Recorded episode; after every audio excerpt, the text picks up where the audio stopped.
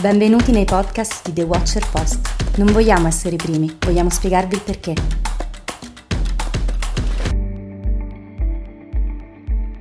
Questo è A View from Italy, il programma di The Watcher Post di dialoghi e conversazioni con i protagonisti della politica, della geopolitica, dell'economia, dell'impresa, della cultura, con me, Daniele Capezzone. Buon ascolto.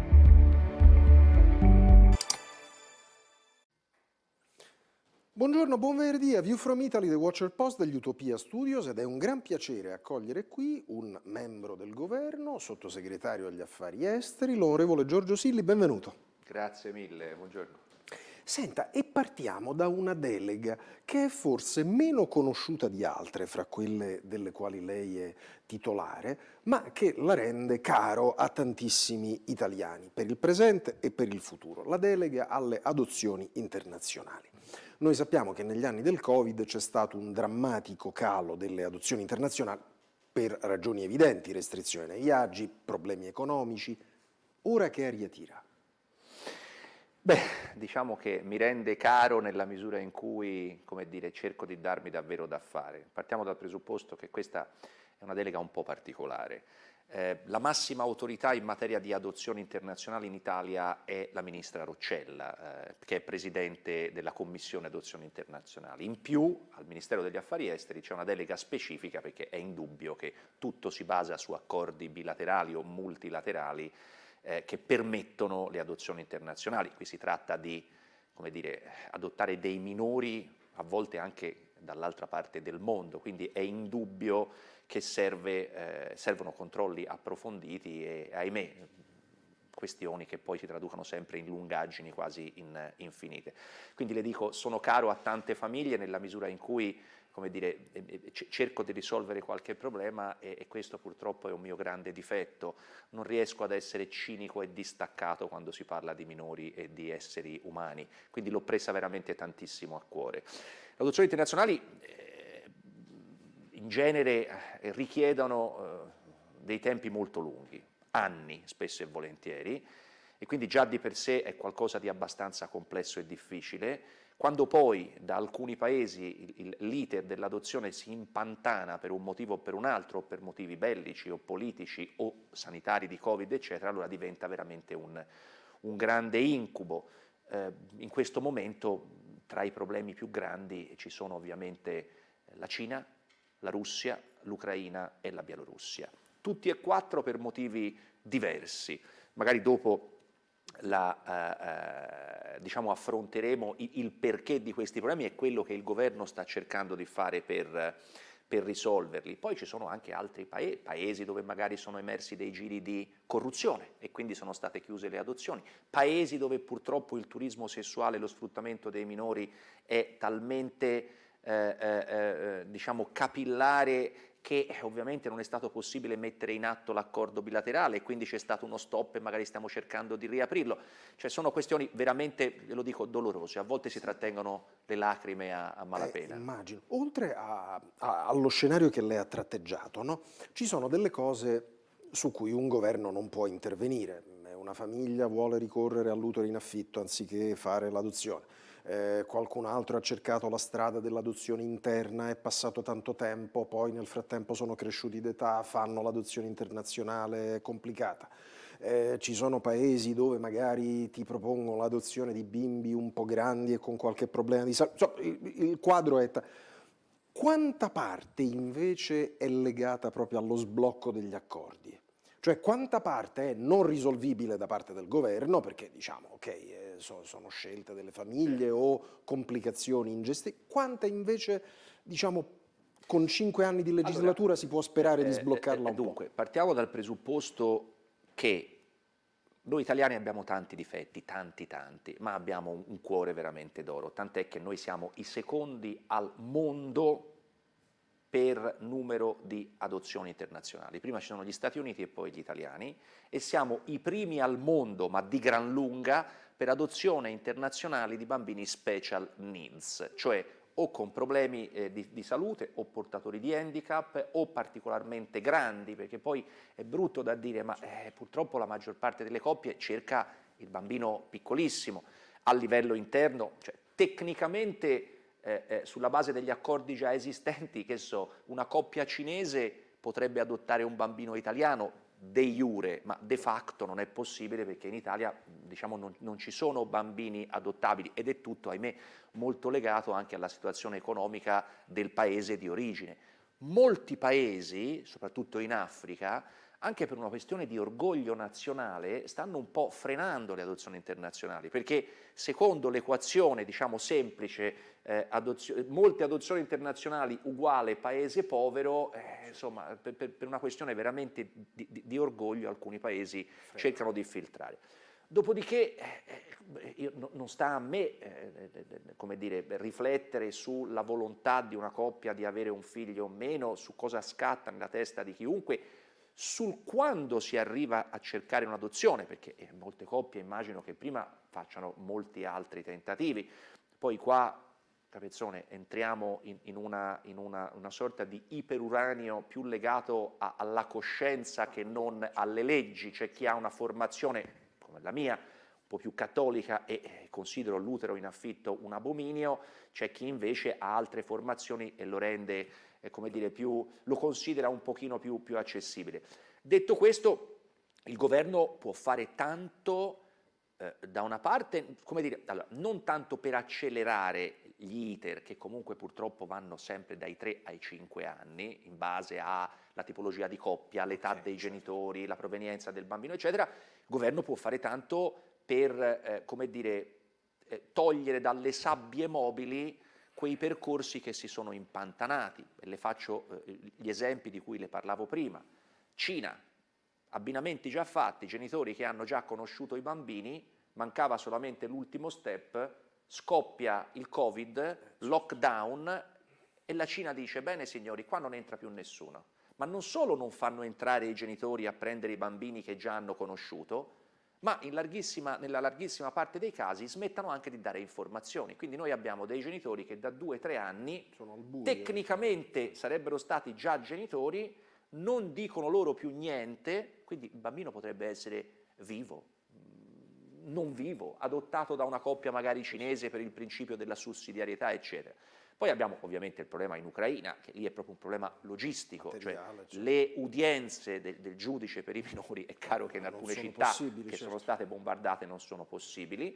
In Russia è tutto fermo senza però che la Russia abbia preso una posizione ufficiale ed è questo che a me manda fuori di testa, perché è legittimo che un, fa, che un governo di un paese faccia una scelta politica, Beh, però parliamo di minori, avvisaci. Dice, guarda, sospendo tutto perché non sei un paese amico.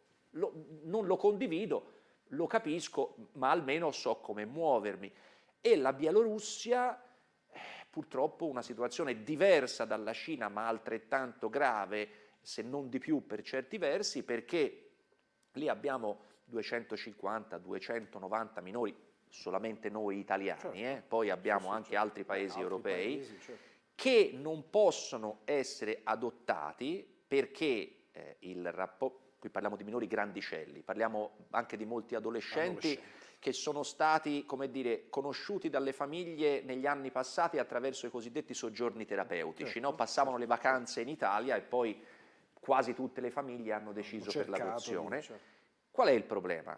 È che la Bielorussia è uno dei pochi paesi con i quali l'Italia ha un rapporto, eh, diciamo, sulle adozioni bilaterale ed un accordo bilaterale, che prevede come ultimo passo per l'adozione una lettera dal vertice politico o Mattarella o la Meloni a, al presidente bielorusso dove noi come Repubblica Italiana garantiamo che questi bambini avranno un trattamento eccetera eccetera, quindi è una formalità, però ci vuole, qual è il problema? Che il Parlamento europeo non ha riconosciuto l'elezione del presidente Lukashenko accusando chiaramente brogli, eccetera, eccetera. Quindi non riconoscendo noi l'elezione di Lukashenko non possiamo non scrivere al presidente Lukashenko, quindi stiamo chiedendo, anche volendo, eh, anche volendo no, noi come certo, Repubblica certo. Italiana non lo potremmo fare perché è il Parlamento europeo che ha deciso in altra maniera. Allora io sto cercando di eh, eh, eh, eh come dire, mettermi a sedere proponendo anche come estrema razza un'eventuale mia visita a Minsk per cambiare tecnicamente le modalità, finali. le modalità finali e per riattivare i soggiorni terapeutici bypassando eh, le sanzioni perché si tratterebbe chiaramente di voli umanitari e non di voli commerciali. È stato chiarissimo. Cambiamo completamente versante e andiamo ad una cosa che non è strategica per le famiglie come abbiamo eh, discusso finora, ma strategica per tutto il Paese, la questione energia. Diciamo che siamo stati fortunati con un inverno mite che ci ha aiutato a gestire. Lei che idea si è fatto su diciamo, quello che si è riusciti a fare come approvvigionamenti, quello che non è dipeso da noi in positivo di inverno mite, cioè come guarda al prossimo inverno, alla prossima stagione, come siamo messi, diciamo? Beh, noi italiani siamo fortissimi a lavorare sotto pressione e in emergenza. Siamo un po' più carenti rispetto ad alcuni nostri cugini europei ad avere lungimiranza. Ma in tutto, eh? In tutto. Purtroppo questo lo devo dire nella manifattura, nell'industria, nella scuola, in politica estera, in politica interna. Eh, eh, spesso e volentieri eh, alcuni nostri eh, amici europei vedano un'opportunità in qualche paese emergente qualche anno prima di noi e magari rafforzano le rappresentanze diplomatiche, investano in quel paese. Noi ce ne accorgiamo qualche anno dopo ma eh, come dire, l'Italia è ben voluta e portata in palmo di mano da tutti e riusciamo sempre a recuperare il, il gap o comunque sia il, il tempo perduto. Nell'energia è successo lo stesso. L'energia è, è, è una delle questioni strategiche, così come la difesa, così come le comunicazioni, cioè ci sono alcuni argomenti sui quali si basa la salute e, e anche l'esistenza di, di, un paese vero e proprio, non a caso come dire, il golden power che il governo può esercitare eh, si applica tra, tra, tra, le altre tipologie di aziende anche sulla, sull'energia. Noi ci siamo trovati in uno stato, diciamo, non proprio di amicizia con un paese dal quale dipendevamo in tutto e per tutto per il gas. E queste io, io guardi, non so se sono state delle precise scelte politiche oppure ancora peggio se è stata sciatteria di alcuni governi precedenti. E guardi, sciatteria è proprio il termine no, secondo no, me è, giusto, no? No, no? Poi il tutto mantecato da una sorta di venerazione per una eh, tipologia di governo di un paese come la Russia, quindi ci siamo trovati, ahimè, eh, in grandi problemi e ci siamo trovati a dover fare accordi con eh, paesi, eh, certo, ahimè, altrettanto critici, certo, per molti versi. Che, che, sicuramente, come dire, non sono lo specchio della democrazia, ecco. Da questo punto di vista, proviamo a comporre una tavolozza di colori. Ci sono stati gli interventi d'emergenza, c'è la strategia che il Presidente del Consiglio sta cercando di dispiegare rispetto al Nord Africa, ok, però ci sono altre due cose che volevo chiederle. Una di carattere, diciamo, geografico, il rapporto dell'Italia rispetto al mondo arabo. Lei ha guidato una delegazione presso gli Emirati Arabi. Eh, che idea si è fatto rispetto a, a, una difficoltà che si è creata negli anni anche in quell'area? Forse va, va superata, va affrontata, no? Guardi, concludo la risposta che le ho dato poc'anzi. I paesi che ci hanno permesso eh, di eh, eh dire, risolvere questa questione energetica sono paesi comunque da considerare amici. Poi ognuno a casa sua come dire, eh, vive come vuole, la Repubblica Italiana, come ha detto il Presidente Mattarella, ha rispetto di tutti gli altri paesi fino a un limite invalicabile che è quello dei diritti umani. È indubbio che noi non potremmo fare adesso degli accordi strategici con l'Iran, per esempio paesi del Golfo, io come dire, de- devo fare un, un, non un mea culpa, ma un nostra culpa. Negli Emirati io sono andato un mese e mezzo fa, da lì a poco è andato il ministro Crosetto e poi hanno chiuso il cerchio in maniera eccellente il Presidente del Consiglio Meloni e, eh, e, e il Ministro degli Esteri Tajani. Addirittura mh, mm, è finito il mandato del precedente ambasciatore e ne è stato inviato uno proprio qualche mese fa. Cioè, quasi a voler dare un segnale importante agli Emirati. Io ho parlato col vice ministro del petrolio, tra l'altro un coetaneo, ci, siamo, come dire, eh, siamo entrati anche molto in sintonia, perché le ripeto, lo strumento di marketing territoriale che si chiama Italia è uno strumento che abbiamo solo noi e le posso garantire che rompere il ghiaccio ed entrare in sintonia con ministri, capi di Stato, capi di governo attraverso le bellezze del nostro paese aiuta tanto. Con alcuni parli di la famiglia reale del Bahrain è appassionata di ciclismo, di ecco. ciclismo italiano, ne sanno più loro di me per esempio, e, e c'è chi parla di calcio, c'è chi parla de, delle nostre bellezze. Siamo entrati molto in sintonia e, e devo dire che, ahimè, negli Emirati noi in passato abbiamo fatto delle frittate non indifferenti. Vede, noi non possiamo permetterci di fare come Totò in quel film in cui vuol vendere la fontana di Trevi. Cioè, noi non possiamo pensare di essere i più furbi, più intelligenti, andare nei paesi, lasciare le macerie e poi successivamente pensare che ci accolgano la volta successiva con i petali di rosa. Da un punto di vista anche di fornitura di armamenti, lei si ricorda come è successo con gli certo. Emirati, cioè la parola data è importante in politica interna così come in politica internazionale. Gli Emirati sono un paese amico e deve essere trattato come tale e, il governo lo sta dimostrando in questo nuovo Senta, c'è una questione che invece si è un po' inabissata, eh, compare e poi scompare periodicamente come i fiumi carsici, ma a, a me è sempre sembrata una soluzione strutturale, che era quella del costituendo gasdotto EastMed. È vero, ci vorrebbero 3-4 anni per costruirlo, quindi dovremmo attraversare questo spazio temporale non piccolo, eh, però poi quello sarebbe la soluzione definitiva di tanti dei nostri problemi, non solo per lo sfruttamento di giacimenti che fanno anche riferimento a Eni, ma anche perché poi tutta la filiera dei paesi coinvolti, Israele, Cipro, Grecia, Italia, sarebbe una filiera tutta di paesi democratici.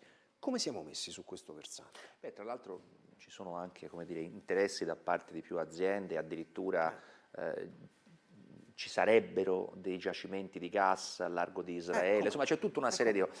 Siamo messi ovviamente bene, grazie a Dio abbiamo a che fare con paesi amici e quindi per certi, anche se poi lì è, è indubbio e non è un, un segreto, no? che questioni legate a Grecia, Turchia, Cipro, cioè certo. storicamente lì ci sono sempre state delle tensioni. Sì, sarebbe la soluzione ai nostri problemi nella misura in cui i paesi di cui stiamo parlando rimangano sempre e per sempre amici, poi non lo possiamo mai, non lo possiamo, non lo possiamo mai sapere, questo è, è, chiaro ed è sempre attraverso l'energia che è alla base un po' di tutto. Ma vede, sul lato nostro lei vede, perché dico le cose in modo molto rozzo, lei le dirozzerà, anche dal punto di vista di Israele le strade sono tre, accordarsi con noi e diciamo, sbrigarci insieme a fare questo gasdotto, coinvolgendo Grecia, Cipro, eccetera. Ipotesi 2, fare direttamente con la Turchia, superando alcune tensioni storiche. Ipotesi 3, navi, gas liquido, eh, triangolando con l'Egitto, con altri paesi, e noi però i rigassificatori non ce l'abbiamo. Quindi occhio che due soluzioni su tre non sono buone per noi. Che possiamo fare come... Eh, è indubbio insomma, che la, la, soluzione più appetibile e, e, assolutamente credo indispensabile nel futuro è la prima, con, con, tutti, con tutte le problematiche e le lungaggini del caso. Aggiungo anche un'altra cosa, eh, il problema non è solo i rigassificatori, perché poi i rigassificatori, come dire, si interviene a livello nazionale con grande dispiacere nei confronti delle comunità locali. Io sono toscano, mi sente, certo. Piombino è in Toscana, ca- capisco tutto, però è stato indispensabile l'intervento del governo. Tu puoi fare anche i rigassificatori, ma c'è una mia interrogazione di due anni fa alla Camera dove io immediatamente mi posi un problema. Sì, a valle faccio il rigassificatore, ma a monte noi abbiamo abbastanza navi metaniere battenti bandiera italiana che possano sopperire? Alla... No, non ce le abbiamo. Per costruirle servono degli anni. È chiaro che chi ce l'ha secondo il sistema di, di mercato più elementare, domanda-offerta te le farebbe strapagare. Quindi i problemi sono, sono assolutamente sono, sono enormi, e questo è, è, è indubbio. Ecco. Senta, andiamo alla parte finale della nostra chiacchierata, la, la, la porto su una valutazione politica di questi quattro mesi di avvio dell'azione di governo. Il consenso per il Presidente del Consiglio e per i partiti di governo è un consenso, mi pare, molto gratificante eh, le persone intellettualmente oneste vi riconoscono che nella prima legge di bilancio avete fatto quello che si poteva in un tempo stretto. Ora lei vede però il rischio di essere intrappolati in un day by day, in una guerriglia quotidiana, ogni settimana un dossier aperto. C'è il rischio di perdere di vista le 3-4 questioni che dovrebbero segnare la legislatura, taglio di tasse, presidenzialismo, riforma della giustizia. Come si fa a non perdere l'autostrada giusta? Beh, intanto ci vorrebbe un po' di responsabilità da parte dell'opposizione. Ci sono alcuni eh, argomenti dove nelle democrazie moderne e mature l'opposizione, eh, come dire, non dico essere collaborativa con i governi, ma sicuramente non entra a gamba tesa. La politica estera è uno di questi. Cioè, la politica estera di un paese è tanto più forte quanto è meno, come dire, spezzettata e sbriciolata nella compagine parlamentare. Ci sono dei punti fermi per i quali dovremmo combattere insieme. I francesi ce lo insegnano, noi invece no. Eh, noi purtroppo eh, abbiamo visto in passato addirittura l'opposizione scusarsi a nome del governo con il governo, se non ricordo male, francese quando ci fu lo sconfinamento. Quindi ci vorrebbe un po' di... Poi è chiaro, noi siamo una repubblica parlamentare, gli addetti ai lavori sanno bene che questo differisce molto dalle repubbliche presidenziali o semipresidenziali e quindi una sorta di guerriglia quotidiana, una sorta di Vietnam su tutto quanto è fisiologica e sarebbe, come dire, forse un problema se non ci fosse. Io credo che questo governo abbia i numeri per durare e per avere il tempo necessario per non perdere di vista e arrivare in fondo a queste questioni fondamentali. Senta, Poi... non voglio lasciar cadere un, un, suo inciso un istante fa. Lei diceva giustamente, ma ci sono però almeno sulle questioni di politica internazionale, sulla grande cornice bisognerebbe cercare di collaborare. Lei pensa, teme, ritiene, scelga il verbo, che con la nuova segreteria il PD cambia atteggiamento rispetto alle questioni internazionali. Eh, una delle poche cose che voi avevate riconosciuto alla segreteria di Letta era perlomeno sul versante diciamo, della collocazione atlantista, che fosse una collocazione netta. Ha motivo di ritenere che l'OPA grillina sul PD possa avere eh, forza o no, sarà respinta? Che, che idea allora, si è fatto? Eh, dunque, partiamo dal presupposto che il combinato disposto Giorgia Meloni, Antonio Tajani, è come dire, garanzia di, eh, di, di, durare a lungo negli equilibri internazionali, perché entrambi sono le persone giuste al posto giusto in questo, in questo momento. E grazie a Dio, insomma, il ministro Tajani spesso e volentieri riprende in calcio d'angolo anche qualche, qualche eh, dichiarazione un po' sbadata a volte. Eh, è indubbio che Ellie Schlein è donna intelligente, brillante, simpatica, io mi ricordo ci siamo conosciuti alcune volte in passato in televisione, ma, eh, ma, ma il contenitore ideologico, e viva Dio, ha, ha, ha un'importanza. Cioè, io sono uno, farebbe i salti mortali per tornare nella Prima Repubblica, dove sapevi bene che se stavi nel Partito Comunista eri filo cortina di ferro, se stavi nella Democrazia Cristiana eri atlantista. Se eri da una parte eri socialdemocratico, se eri dall'altra parte eri economicamente socialista. Quindi, come dire, i contenitori ideologici contano. Ellie Schlein non è sicuramente una della sinistra liberale, cioè è la segretaria di un partito che non un secolo fa, pochi anni fa fu di Renzi, che probabilmente su alcuni temi è più di sinistra di me, che sono un, un, democristiano. Quindi sicuramente spingerà il, il PD verso sinistra. Aggiungo anche che quando diventò Letta segretario io ero abbastanza eh, sereno, ecco appunto con l'hashtag, perché comunque considero Letta una persona intelligente, una persona eh, eh, eh, ragionevole, moderata, e invece anche Letta stesso tirò fuori dal cilindro tutti i temi divisivi, ma in maniera dirompente. Quindi sì, poi ognuno a casa sua fa quello che vuole, anzi eh, si fatica a capire le dinamiche dei, dei, propri partiti, figuriamoci se io voglio mettere bocca negli altri partiti, però è indubbio che le posizioni dell'Ashline sono abbastanza radicali e non accennano a ammorbidirsi da qui al futuro prossimo. E allora con questa risposta, e vedremo come, come, come si, quale sarà la prova della Schlein nei prossimi mesi o nei prossimi semestri, con questa risposta io ringrazio in modo particolare il sottosegretario agli esteri, l'onorevole Giorgio Silli, per essere stato con noi, buon lavoro. Grazie. Grazie a voi che ci avete seguito, grazie a View from Italy, The Watcher Post, agli Utopia Studios, sotto la cui egida eh, si svolge questa trasmissione che tornerà venerdì prossimo. Buon fine settimana.